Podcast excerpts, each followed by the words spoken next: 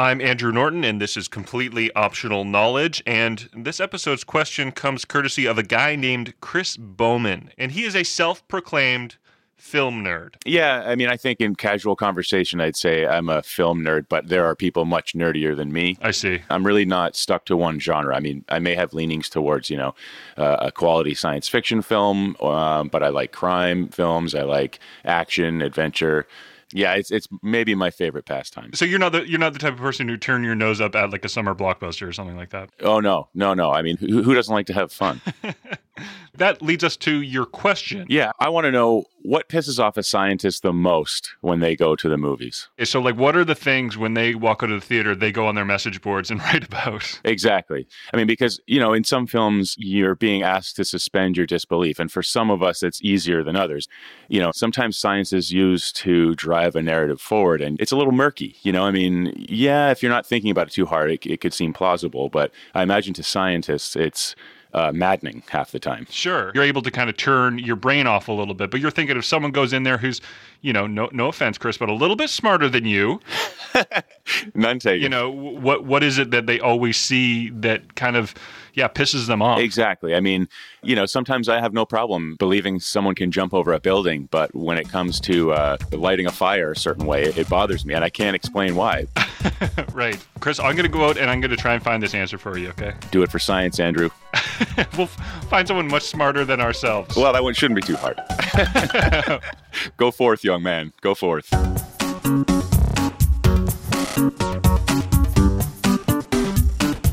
I'm Andrew Norton, and this is the Completely Optional Knowledge Podcast, brought to you by Greenpeace. Ask, inquire, seek the truth. The show where we take questions that make you go, huh? And we try and make you be like, oh. To get the answer to this one, I talked to David Kirby. He's a lecturer at the University of Manchester, and he's also the author of a book called Lab Coats in Hollywood. He started off by telling me about something in show business called a science consultant. A science consultant is a scientist who provides scientific advice to filmmakers during a film production. So the scientist essentially provides scientific advice that the filmmakers can use to add science to their dramas. You could be the guy on set saying, um, yeah, it needs more of something or less of something. You know? needs more kelp. or don't make that person walk around without a spacesuit in, in outer space or something like that. Modern audiences expect the science to be as authentic uh, as possible.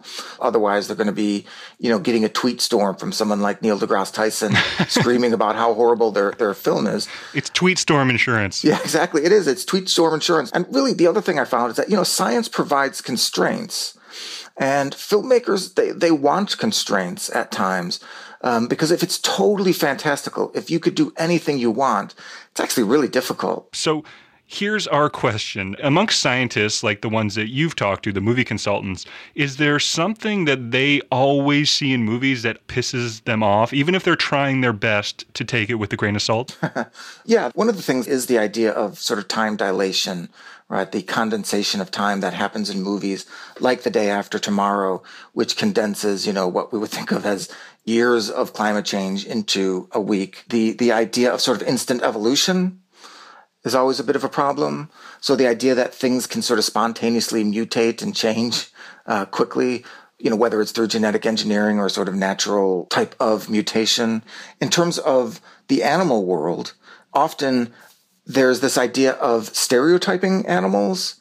So in The Lion King, for example, you have the hyenas who are seen as sort of evil and, and scheming or you often see sharks depicted as the maybe like a gangster character. So that type of stereotyping drives the scientists crazy because it can inform the ways in which people think about those types of animals. Right. That that's more than just okay. That's not right. Um, I'm a nerd, and and that irks me. That's something that actually those narratives can dictate how people interact with wildlife. Right. Oh yeah, absolutely. Yeah. I mean, you know, you're gonna run into scientific errors in films. It's just going to be inevitable due to the constraints that filmmakers are under. But it tips over into being problematic when it could possibly impact people's real world uh, behaviors. Right. People might think that fish talk like Ellen DeGeneres. yeah. and, and, I know there's, uh, I think I was reading online uh, about Mars being red, and that's, uh, is that inaccurate? Am I, am I right in that? Mars being red is a long standing cultural perception in not just movies, but lots of other popular culture that's just been with us for a long time. It's, it's the red planet. That's the one thing I know about Mars. yeah, exactly. So, I mean, really, Mars is yellow brown, but yeah, people say it's the red planet. It's not the yellow brown planet.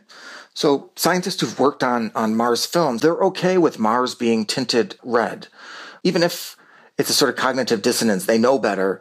And it plays to something that I found more and more as I talk to uh, filmmakers and, and TV producers. There's a phrase they constantly use that the audience expects, whatever that might be. So in this case, the audience expects Mars to be red. And it's really difficult to move off of those deep seated cultural perceptions I mean, the the one film that actually moved very much away from cultural perceptions about animals was Jurassic Park, where prior to Jurassic Park, dinosaurs were seen as, you know, slow moving, dim witted types of animals. And pretty much the whole film is about the idea that, well, no, dinosaurs aren't really like that. So to move away from those well established cultural perceptions of science, it takes you a lot of effort to do right? The, the idea is to make that fantastical event seem plausible enough that the audience gets drawn in because, you know, they're there to enjoy themselves. Um, I often talk about the, the, the movie The Hulk. You know, I often ask people, you know, is the Hulk scientifically accurate? And that, that throws them for a while. And like, well, the science seems real. But the answer is, well, there is no Hulk. You know, I hate to break it to you, Hulk doesn't exist. Um, so what you really just want is enough plausible science to draw you into the story so that you can get what you really want out of a Hulk story, which is to see Hulk smash.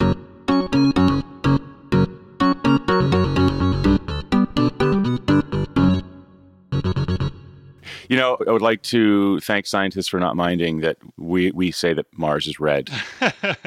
it's kind of this weird world where you don't go to the movies to see life as we know it. There's certain places you can bend that and certain places you can't. Right. He talked about the Hulk there at the end. And for me, it's like, yeah, I can believe Iron Man and the Hulk fighting and taking out all of, uh, you know, South Africa yeah. in a massive fight. But wh- why is the Hulk's pants still on, you know?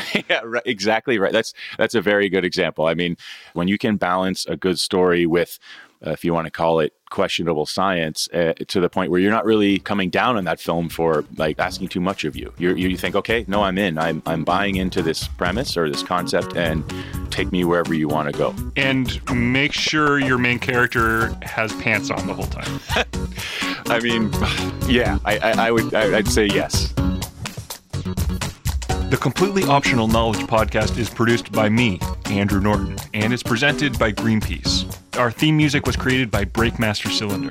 Head over to completelyoptionalknowledge.org to hear more episodes, to subscribe, and to, of course, ask your own question because we need your weird questions to keep this thing going. Thanks for listening, and we'll be back in two weeks with more completely optional knowledge.